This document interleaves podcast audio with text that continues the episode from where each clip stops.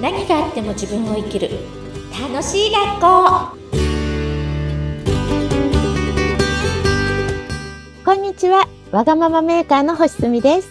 はい、アシスタントの三上めぐみです。すみちゃん、めぐちゃんでお送りします。はい、本日もよろしくお願いします。よろしくお願いします。はい、さあ前回すみちゃんの方でね、お話テーマで取り上げました。不登校で悩まなくていいでテーマでお届けしました。うんはい、で今回はまあそれにつながってくるのかなっていうな内容のテーマでね、お届けしていきたいと思います。ははいい、すみちゃん、今日のテーマはえっ、と、勉強が好きになる方法。合ってる合っ合ってまます、合ってます。はい勉強が大好きになあ、そるう方だ、法。ごめん。だ勉だ強がやってきました好きになる方法。はい。であの、私もやっぱり今、小学校6年生の息子がいるんですけど、やっぱりね、ついつい行っちゃうんですよ。勉強してきえちゃー、うイんメでーすジよね。ない。めぐちゃん。なんですよね。うん日頃はこう、なんだろう、あの、なんだろう、な、な、な平和主義なので、基本。うんそういうガミガミ人に言わないんですけど、どうしても息子に対しては、うん。すみちゃんの話聞いていつも反省するんですけど、 いやいや。あのーなんだろうな。息子に怒りすぎた、こう、叱りすぎた場合には、ごめんねってママ言いすぎたけど、本当にあなたのことを思いすぎて言っちゃったとうんう。ん反省して言葉にはするんですけど、なので、もうちょっと見守る体制を作りたいなと思いながらも出てる自分のこの口調うん。うん。に、あーって思わせ、思ったりもするんですけど、うん、なので今日のこの勉強が大好きになる方法、私もとてもちょっと詳しく気になってます。お教ーえてください。はい。はい。えっと、前回もね、ちょろっとだけ話しちゃって少し重複するかもしれないんですけど、勉強を一切やらせないっていうことだと思います。いやー、なんかね、そこがね、え、な、え、なんでなんでって、前回もお話ししたの、してくれ、いただいたので、うん、なんとなくわかるんですけど、やっぱり、うんいや勉強はしないといけないものだろうっていう、こう、後ろの中に、こう、私の中にも、こう、常に言葉があるというか。なんか、やらされ感でやる勉強って、やら、うん私自分自身が誰かにやらされるっていうのが嫌いなんですよ、自分が。やれっはいて言われてやるのがあんまり好きじゃなくて。うん。でも、自分がただやりたくてやることってやろうって思う前にもうやっちゃってるじゃん。うーん。これやろうなんて思う前にもう、もうやっちゃってるぐらいに、自然に勝手にやってるものってどんどんこう、はい、探求しちゃうじゃないうーん。で、宿題だからやらなきゃいけないとか、これ、宿題だからやらなきゃいけないって、じゃあ何のためとかってなると。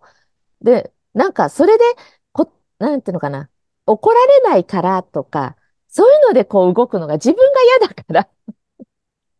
そうですね、確かにね。うんうーん。えじゃあ、あ、そうか、でもね、あの、フリースクールに行かせてた宿題とかっていうのも、そもそもなかったってことですもんあとね。授業がない学校なので、毎日自分が今日何やるかを、なんかね、あの、ふ普通にって言っちゃいけないけど、授業とかあるところに行ってる子に、今日は全く自由ですよ、自由にしてくださいって言うと何していいかわかんなくて、先生これやっていいですかとか聞くんだって。自由ですよって言ってるのに、逆にね。逆に。だけど、そういう授業も何もないとこ行ってる子に、自由にしてくださいって言うともうそもそも毎日自由だから、どんどん遊びとか見つけて遊んじゃうわけ。毎日自由だから。いやでも逆にこう自分のことを分かってるし、自分がやりたいことがポポポポポって出てくる、うん。自分と向き合う時間が多いからっていうところもおあるのかもしれないですね。うん、なんかね、クリエイティブ性がすごくって、例えば、うち、たまり場だったんだけど、そのたまりフ場リースクールの、そう、子供たちがみんなうちに集まることが多かったんだけどね。見てると、なんだろう、こういう遊びですって教わらないんです。誰も教わってないんだけど、いきなりなんか、ちょっとした劇が始まったりとか、いきなりだよ。こう、小劇場が始まったりとか、大喜利が面白い始まったりとか、あとなんか、鬼ごっことかもどんどんルール変えて、もう鬼ごっこの原型とどめてないんだけど、ルールがもう全然違う遊びが生まれたりとか、ああと多年齢だから、高校生がいたり、3歳の子がいたり、まあ、さええもう、あ、3歳の子はさすがにあの、フリースクール内にはいないけど、公園の脇にあったから、公園に遊ぶと近所の子がいるわけよ。はいはいはうい。んうん。で、近所の子も遊んでとか、ぐちゃぐちゃに遊んで、誰がフリースクールの子で、誰が近所の子か分からないわけ。そんくらいの環境で、で、多年齢で遊べる遊びを生み出したりとか、すごいなそうだからクリエイティブ性がすごいぁ関係性づくりうと。んで、私の考えは、その、コミュニケーションさえできていれば生きていけると思っていて、うんうんうん。能力なんてそんな大差はないと。で、しかも学校の頃の学力は社会に出ちゃったら関係ないと。そうで私すはねそう思ってるんだ。私自身が成績めっちゃ悪かったけど、今経営者なんで。うん。勉強してなかったけど。で、算数も数学も1だったんですよ。えー本当国語だけが5で、あとほとんど1で、うん。 1個だけがもう何にもしなくても5、国語だけがめっちゃ良かったんですけど、あ、でもそれは同じく私も共感できますね。私も高卒なんですけど、うんうんもう本当に昔からアナウンサーになりたくて。うん、うん、でも、まあ大学行ってないし諦めてたんですけど、まあレポーターっていう近いお仕事うんが、まあオーディションがあって、それに受かった時に本当に土台なかったんですけど、自分がやりたいことだけに、初めて人生でこんなに勉強をしたなってぐらい、うん普通じゃなかったです。素晴らやしったことだからい。本当に素晴らしい。そう。なので、多分、本当に好きなことって、勉強も動いちゃうんですよね。そうなんですよ。やらされ感が一番ダメなんですよ。ねえ、やれって言われたらもう、あれですよ、あの、高校の受験勉強なんてやる気なかったですも ん。なるほどね。そう。だから、勉強大好きにする方法は、うん勉強させないってこない、とです。逆にね。とことんやらせると。で、逆にこう、なんだろう、とことんやらないと心配になると。あの、ほ、例えばですよ、こう、ね、もう何もしなくていいよ。あなたがもうやりたいようにやっていいよって、こう話したところで、え、ずっとやらないけどっていう、こう、こっちも忍耐、忍耐で大丈夫かなっていう。あ、忍耐はゼロですね。ゼロですか忍耐はもうゼロですね。一もないですね。しもない。もうそこでも信頼してるってことですあよそうでね。す、そうです。だってすべてが、私の人生も、え、これがここにつながるのか、みたいな。びっくりなことってたくさんあって、うん。だからこう、採用が馬じゃないけど、ほら、今やってることが見えないんですよ。未来何につながるかなんて。経験とかが。だけど、それがいい経験も悪い経験も。だけど結局自分の人生によく効くんですよね。だから、その、単発で見ない、短いスパンで見ない。あうん。。あ。でもこれはきっとすみちゃんの経験とね、つながってることが。でもそうですよね。なんでこんなところでこういうび、ね、すごいね、著名な方ってお会いしてお仕事がつながったり、なんか、え、ここ沖縄にいるのに、ね、今、だってオンラインですみちゃんと東京とやりとりしてるし、わからないですすもんね。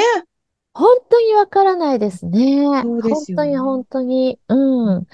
だからうちは両親がめっちゃ仲悪くて、うんもう本当なんか発狂して飛び出すぐらいなうちだったんですけど、そういうのを見たから今転職である人間関係を解決する企業様に入って自走組織の仕事ができるっていうのは、その子供の頃は傷ついてたわけ、それを見て。だけど今転職に出会ってるから、あ、それが必要だったんだっていうふうにうーんめ。ちゃくちゃ思うし、なんか、あの頃余裕がなくて勉強できなかった、する、なんか余裕がなかったんですよね。だけど、たまたま国語だけはできた。その国語力があるから今出版結構大ブレイクしてるんです。プロあデュースの仕事が。だかすら、ごいだから何につながるかわからないっていう経験があるから、あ。うん。子供も100%信じてるけど、なんか自分の経験もあって、うん。なんかその、や、やらさ、やら、やらなきゃいけないして勉強をやらせることも何かにつながってるかもしれないから、それはそれで OK なんだけど、うん。私は自然に起こることがきっとつながってるだろうと思って、忍耐はゼロですね。ね、もうそのまま感じてるのか。えなか感じてる、感じてる、その、あ、そうなんでだす、そうです。ろう当時、その瞬間を感じてるからこそ、自然に流れができてるってことですかね。そうなんですよ。うん本当に、ただ感じて嬉しがってるだけっていう。言ってる意味がだんだんこう、落ちてきまし た。なるほどな。